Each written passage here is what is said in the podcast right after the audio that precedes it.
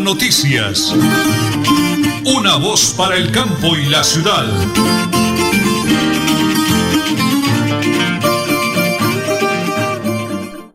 Las 8 de la mañana y 30 minutos, 8 de la mañana y 30 minutos. Un abrazo grande para todos los oyentes en la ciudad de Bucaramanga, el departamento de Santander, Colombia y el mundo. Ya estamos aquí en cabina acompañándolos acá en estudio. Acá el máster lo manejan don Arnulfo Otero Carreño, eh, con la asesoría y el apoyo de André Felipe Ramírez. Me acompaña en cabina señora Nelly Sierra Silva, mi gran esposa y coequipera. ¿Y qué les habla Nelson Rodríguez Plato, orgullosamente del Páramo de la Salud, ese lindo y hermoso municipio del Páramo de la Salud, a 20 minutos de San Gil, en la provincia de Buenentina. Las 8 de la mañana, 30 minutos, 55 segundos. Hoy es lunes. Hoy es lunes 4 de abril del año 2022. De ayer en 8 es el domingo de Ramos. De hoy en 8 estamos en la plena Semana Mayor, Semana de Oración, de Reflexión. Pues eh, algunos eh, eh, viajarán, pero yo creo que lo harán también para conocer otros lugares religiosos y darle gracias al Creador por todo eso tan bonito que nos da día a día.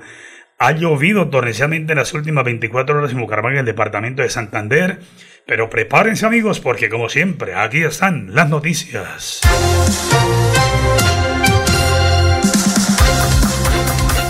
Las 8 de la mañana y 31 minutos. Saludo a mi gran esposa, señora Nelly. Muy buenos días. Muy buenos días a todos nuestros oyentes aquí en Última Hora Noticias. Recordándoles que hoy es lunes y que el pico y placa, que fue a partir del primero de abril hasta el mes de junio, hoy lunes 5 y 6. Iniciamos con las noticias.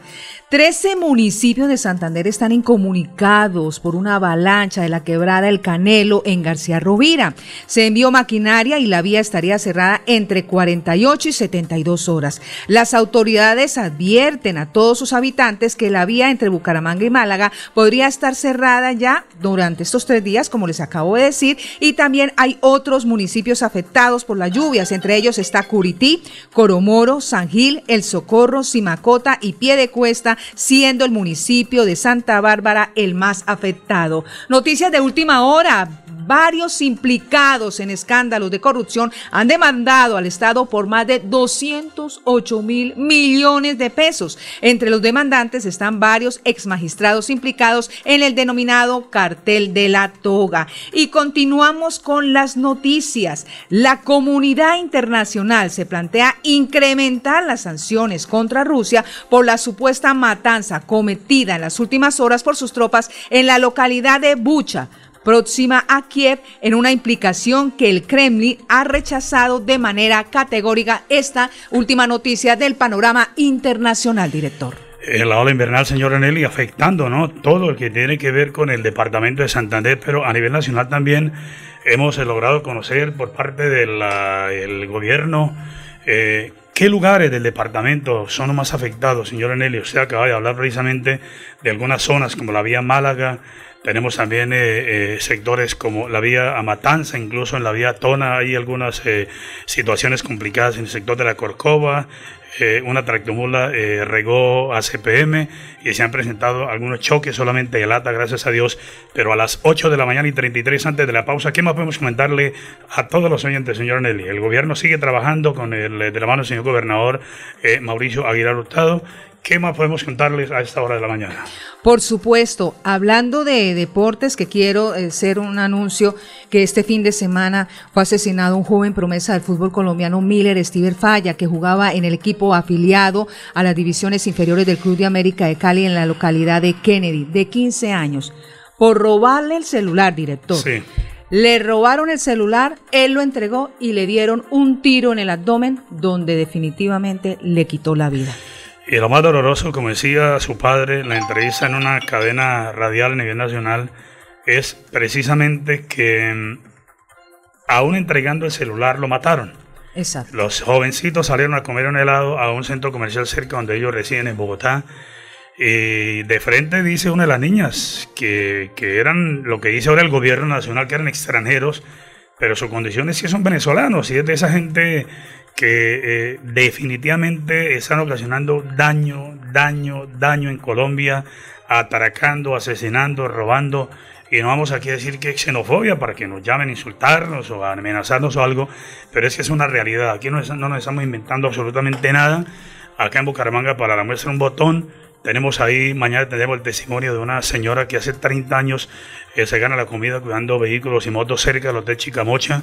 Llegaron cuatro mujeres venezolanas y otros dos hombres venezolanos. La tienen contra el paredón, la tienen amenazada de muerte, no tiene un doliente que le dé la mano, que la ayude, la tienen a punto de correrle del lugar donde está pagándole la universidad a su hijo con lo que ella recoge de las moneditas y los pesos que le dan ahí. Entonces, ese es un llamado que le hacemos. Ya que el gobernador está muy comprometido, el alcalde dijo lo mismo también, pero es una situación bastante delicada.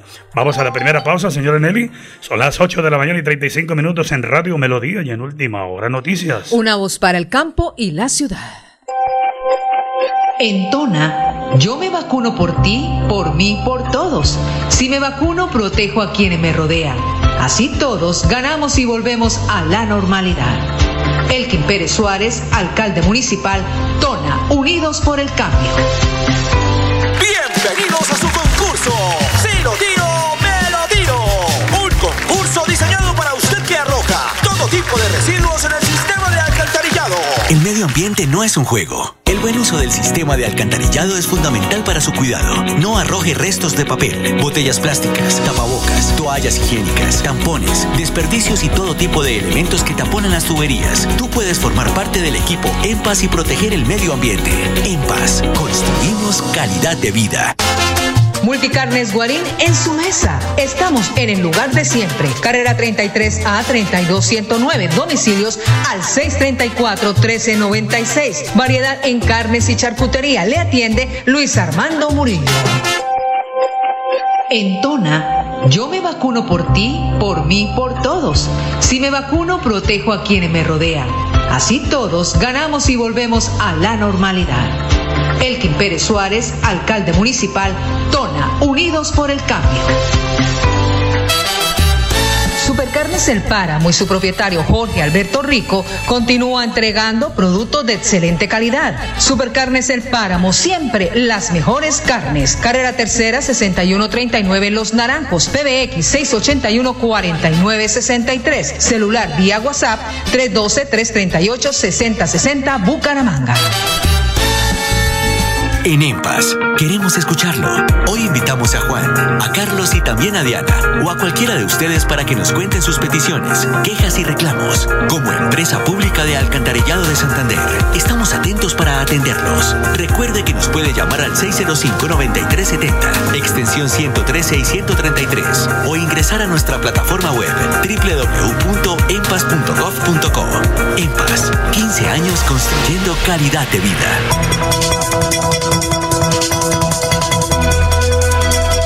Es un nuevo día. Es un nuevo día, nuevo día. Con última hora noticias. Es un nuevo día, nuevo día. Las 8 de la mañana y 38 minutos para Norberto Sandoval, para eh, don Juan Barrera en Perú, para mi sobrina Jenny Margarela, psicóloga que está en Lima, Perú también, para nuestro hijadito Jorge Alberto Rico, Pepo Rico de Supercarnes Pepo, para José A. Delgado en Piedecuesta, para toda la gente que nos sigue a través de las redes. Muchísimas gracias, señora Nelly, porque estamos aquí en Facebook Live también, pero estamos en 1080 kHz AM. Las 8 de la mañana y 38 minutos vamos con el flat deportivo que lo presentamos a nombre de Supercarnes El Páramo, siempre las mejores carnes con el deportista olímpico, el ahijadito Jorge Alberto Rico. Señora Nelly, ¿qué tenemos de novedades para hoy lunes arrancando semana? Pues sí, señor, esta semana ya arranca la fase de Grupo Libertadores, Deportivo Cali versus Boca Junior, uno de los más esperados. El debut del azul y oro en Libertadores 2022 frente al Deportivo de Cali, al que venció en la final de 1978, estará marcado por la suspensión de hasta al menos seis fechas para seis jugadores del plantel. Los partidos de la primera fase de la Copa Libertadores está así. El grupo A, este miércoles, Deportivo Táchira y Palmeiras. El grupo B, es decir, el martes, Caracas, Atlético Paranense. En el grupo C, Brangotino, Nacional de Uruguay. El grupo D, América Mineiro, en Independiente del Valle de Ecuador. En el grupo E, este martes, en Cali, Deportivo Cali, Boca Junior en Argentina. El grupo F está Lima, Perú con el River Plate de Argentina. En el grupo G, Olimpia con Cerro Porteño. Y el grupo H está Portugal de Cristal y Flamengo. Esos son los primeros partidos de esta semana en la Copa Libertadores de América. Vemos, hablemos del fútbol colombiano. La Liga Betplay de la fecha 14. América le ganó a Millonarios en el clásico de la jornada y se metió en la pelea para clasificar. La escuadra Escarlata consiguió los tres puntos en su primer encuentro sin Juan Carlos Osorio al mando del equipo. Este es el Flash Deportivo a nombre de Supercarnes El Páramo, siempre las mejores carnes, con su gerente Jorge Alberto Rico y su equipo de trabajo. Eh, bendiciones, Jaito, 8 de la mañana y 40 minutos. Me reportan que este fin de semana un niño jovencito de unos 14, 15 años de edad eh, fue atracado también por un sujeto que dice él que era de nacionalidad venezolana también. No es que tengamos xenofobia, repito, pero es que la situación se está saliendo de, como se dice, de las manos. No uso el término porque es muy feo y vulgar para comentarlo en la radio. Lo paseó cerca del parque de los niños, le hurtó el celular, el bolso, en fin, eso, eso está tremendo. Y las autoridades, yo sé que hacen lo posible, pero la situación está muy complicada. Por amor a Dios, no dejemos solo los niños, no dejemos solo los jóvenes. Vamos a la pausa, luego estaremos llamando al alcalde de Tona, que viene de camino, señora Enel, y me regala la hora, por favor.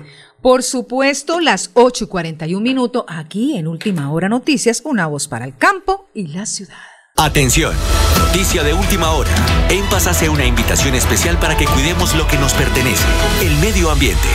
No arrojes papel, botellas plásticas, tapabocas, toallas higiénicas o cualquier tipo de residuos que obstruyan las tuberías. Haz un manejo consciente de lo que botas y dónde lo botas. Sé parte de la solución y sigamos construyendo calidad de vida juntos. En paz. Multicarnes Guarín en su mesa. Estamos en el lugar de siempre. Carrera 33 a 32109. Domicilios al 634 1396. Variedad en carnes y charcutería. Le atiende Luis Armando Murillo. En Tona, yo me vacuno por ti, por mí, por todos. Si me vacuno, protejo a quienes me rodean. Así todos ganamos y volvemos a la normalidad. Elkin Pérez Suárez, alcalde municipal, Tona, Unidos por el Cambio.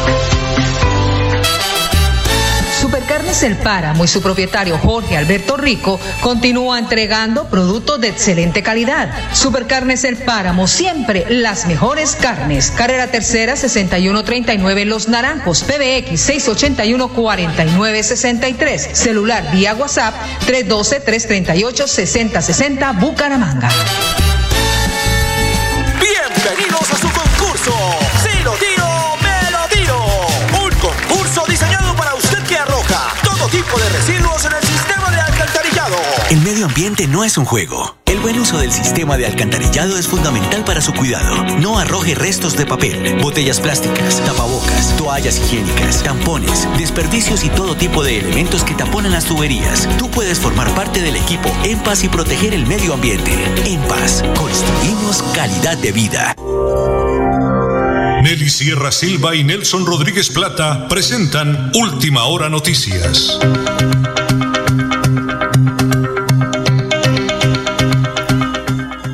Una voz. Para el campo y la ciudad. Las 8 de la mañana y 43 minutos, 8 y 43.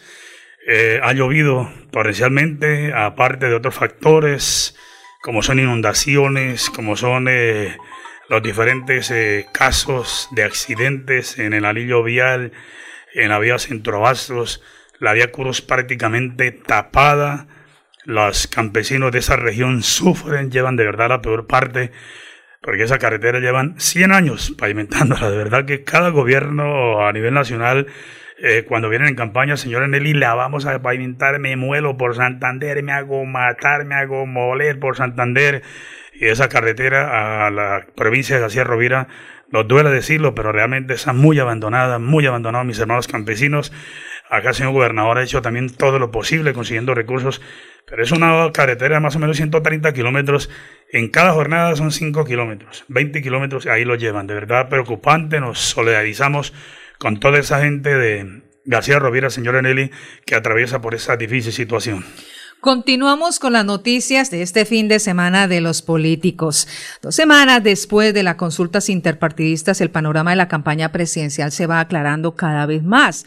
Por lo menos así se desprende del escenario que se deriva de las dos encuestas de las últimas horas sobre las preferencias electorales que se dieron a conocer este fin de semana, en las cuales se puede extrapolar varios elementos claves para vislumbrar hacia dónde se enruta la contienda final de la Casa de Nariño, que será el próximo 29 de mayo, la primera vuelta, y que va a participar 36 millones de colombianos que están citados para las urnas. Lo primero que se debe observar de esos sondeos de opinión es que el candidato de la coalición Equipo por Colombia Fico Gutiérrez es el aspirante que más ha progresado en las últimas semanas en encuestas, ya que antes de las consultas apenas su promedio era entre 5 y 8%, pero después del 13 de marzo ha registrado un avance superlativo donde ya está por encima de los 25 puntos porcentuales según los estudios de opinión. En segundo lugar, resulta evidente que el aspirante al pacto histórico, Gustavo Petro, se mantiene al frente de todos los sondeos, como ha ocurrido en el último año. Sin embargo, su ventaja frente al segundo ahora es menor. Como se sabe, en los meses recientes, detrás del senador de izquierda se ubica el hoy candidato a la coalición Centro Esperanza, Sergio Fajardo, y el aspirante por firmas, el exalcalde Rodolfo Hernández, actualmente, según las últimas encuestas, con 15 puntos. Estamos en el proceso de buscar el presidente que llegará a la Casa de Nariño, así que todavía se mueven encuestas, todavía hay muchos sondeos y todos los candidatos definitivamente se encuentran en las calles de nuestro país. Así va la política en Colombia. Bueno, ya tengo en línea al señor alcalde de Tona, Elkin Pérez Suárez. Vamos a aprovechar esos 10 minutos que nos sean de noticiero. Alcalde, bendiciones del cielo, estamos en directo. Muy buenos días. Buenos días, Nelson. Buenos días a todos los oyentes de Radio Melodía. Eh, bueno, alcalde, ¿en qué, ¿por qué sector viene bajando hacia Bucaramanga? ¿Cómo le fue con la lluvia? Bien, este, bueno, está bastante mojada las vías. Eh, ha llovido bastante. Estoy por el sector La Corcova en este momento. Ah, en la Corcova. Bueno, muy bien, señor alcalde, vamos a aprovechar eso eh, porque lo teníamos programado para hoy, pero yo sabía que con ese torrencial aguacero de anoche, de hoy, Alcalde, son tantos los temas, pero hoy yo quisiera que por favor rematemos los que nos quedó pendiente el viernes, que fue el comunicado de prensa luego de las mesas de trabajo en el tema de la delimitación del páramo de Santurbán, donde los, mis hermanos campesinos del corrimiento de Berlín son los más afectados. Cerremos por favor hoy con ese tema y anunciemos otros para esa semana, señor alcalde. Sí, señor. Bueno, eh, el tema de la delimitación de páramos pues un tema muy importante que prácticamente nos define el futuro de, de acá de, del corregimiento de Berlín, del páramo de Santurbán. Eh, estuvimos reunidos los tres días como se había acordado. Entonces hay un comunicado muy que nosotros hemos sacado de parte de la administración municipal a toda la ciudadanía. Entonces me permito, le doy lectura para que tengan como conocimiento de, de los compromisos que adquirimos en estos tres días de trabajo. Adelante, señor. Hacer, dice, como es de conocimiento público, hacer eh, comunicado a la ciudadanía acerca de los compromisos del desarrollo de la reanudación de la fase de concertación dentro del proceso de la limitación de páramo Santurbán en el corregimiento de Berlín, municipio de Tona, Santander. Como es de conocimiento público, el 25, 26 y 27 de marzo se celebró la reanudación de la fase de concertación de la limitación del páramo de Santurbán en nuestro corregimiento de Berlín. Dichas decisiones se adelantaron en la sede administrativa donde contamos con diversas autoridades y entidades de distinto orden en aras de adelantar dicho proceso. En tal sentido, queremos contarle a la ciudadanía de una manera amplia, pública y transparente los principales sucesos de dichas jornadas. Primero, dentro del proceso participaron, además de la alcaldía municipal de Tona, los siguientes. El Ministerio de Ambiente y Desarrollo Sostenible, el Ministerio de Agricultura, quienes dirigieron las sesiones, fueron dirigidas por dos profesionales designados por la Cámara de Comercio de Bogotá con el fin de garantizar la mediación y la relatoría imparcial del proceso. 1.2. Sí, También hizo presencia el Instituto von Humboldt, quien es el responsable de realizar los trazados biofísicos en los que se basará la delimitación, y la CDMB, quien tiene como obligación adelantar los estudios técnicos, económicos, sociales y ambientales, ETESA. 1.3. Como verificadores y representantes de los derechos fundamentales de la ciudadanía, contamos con la presencia de la Defensoría Regional de Santander, el Procurador Judicial Delegado para Asuntos Agrarios y Ambientales y la Personería Municipal. 1.4. Además participaron otras entidades para complementar el ejercicio como Agencia Nacional de Tierras y la Gobernación de Santander. 1.5. Varios sectores de la comunidad como son sector estudiantil, personas de la tercera edad, gremios productivos, no agropecuarios y campesinos. A la fecha no se ha realizado ninguna concertación. Entonces creo que, que es una aclaración muy importante, Nelson Sí. no se ha realizado ninguna concertación sobre la delimitación. Sin embargo, sí se lograron varios logros que enriquecen el proceso, siempre buscando garantizar y proteger los derechos de las comunidades campesinas. En síntesis, estos fueron. Logramos que el Ministerio de Medio Ambiente y Minagricultura reconocieran la necesidad de complementar los estudios técnicos, sociales, ambientales, económicos, ETESA, al considerar que dichos instrumentos estaban desactualizados y no servían para tomar una decisión sobre la delimitación. Para tal fin se fijaron varias obligaciones a distintas instituciones con el fin de lograr la complementación. 2.2.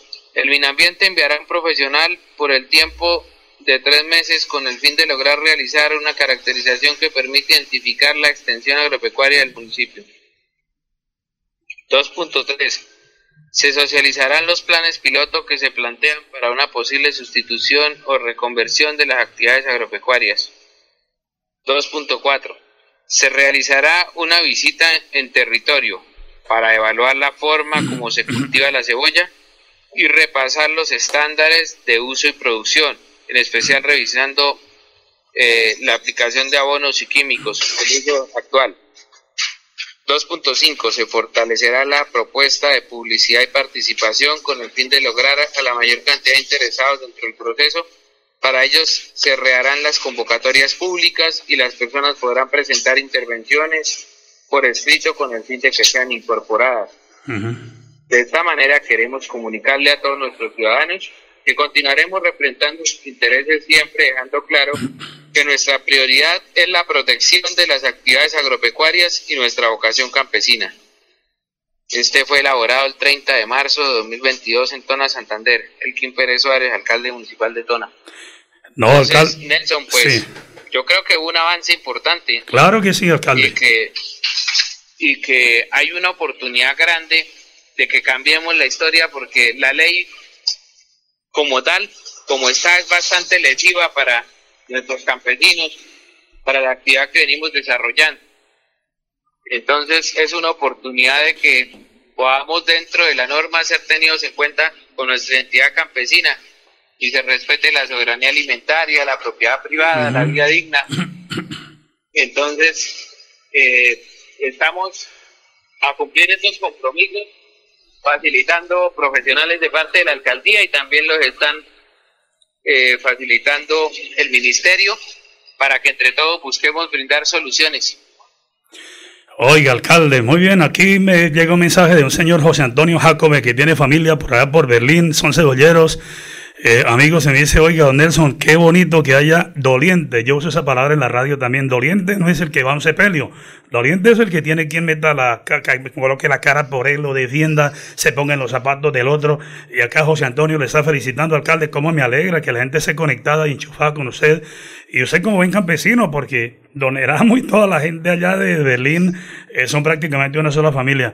Pues alcalde, hoy solamente, porque ya por el tiempo no alcanzo más, cerrábamos con ese comunicado, pero entre jueves y viernes, yo sé que hacen un congreso importantísimo, pero yo lo ubico para que me haga el balance de por allá también y me cuente cómo le ha ido. ¿Le parece, señor alcalde? Sí, señor. Muchas gracias por este importante espacio y un saludo especial ahí a, a todos los oyentes, especialmente en mi querido municipio de Tona y con sus corregimientos y veredas. Muchas gracias. Bendiciones a Granel, es el alcalde de Tona, vía de camino, pero nos salió a la línea para que la gente vea que, que es una persona, señora Nelly, comprometida, responsable, se coloca las cotizas, el overol, el sombrero, la, eh, la chaqueta, la ruana para acompañar a mis hermanos campesinos, no solo el corrimiento de Belín, todos los campesinos, como él dice, el mínimo vital, la comida, la alimentación, su ganadito, sus productos, la cebolla, la papa, la trucha arcoíris, todo eso se la juega el señor alcalde y me parece que es una persona muy comprometida dentro de su plan de desarrollo todas las oportunidades. Nacen aquí. Hablemos de Multicarnes Guarín. Están preparados para la Semana Santa Mayor y estos son algunos de precios para eh, interés de todos nuestros oyentes. El salmón estará a 27.300 la libra, la trucha 9.000 pesos, camarón 21.000 pesos, basa tajada 7.000, basa filete 16.800, filete tilapia 10.800, cazuela grande 17.500, cazuela pequeña 12.900, mojarra roja de 7.000 y 7.300 la libra, lomitos mojarra 5.000 el paquete y bagre 13.500 pesos. Estos son algunos precios ya para prepararnos para la Semana Santa de Multicarnes Guarín. Los domicilios al 634-1396, 634-1396 y vía WhatsApp 315 872-7669, 315-872-7669. Para mañana tenemos invitado al ingeniero civil en estos redes, ingeniero civil de la UIS, con tema de ciudad. Un abrazo para Julián Suárez, el primo, la señora Emma Verdús, Norberto Sandoval, Floralvita Rodríguez, Pepo con carnes finas Pepo, el ahijadito José Alberto Rico y todas las personas que nos sintonizan. Dios les bendiga de todo corazón y gracias por estar con nosotros. Mañana, con el favor del Creador, señora Nelly, estaremos a partir de qué horas? De las 8 y 30 de la mañana, ya mañana 5 de abril. Última hora noticias, una voz para el campo y la ciudad. Buen día. Última hora noticias. Una voz para el campo y la ciudad.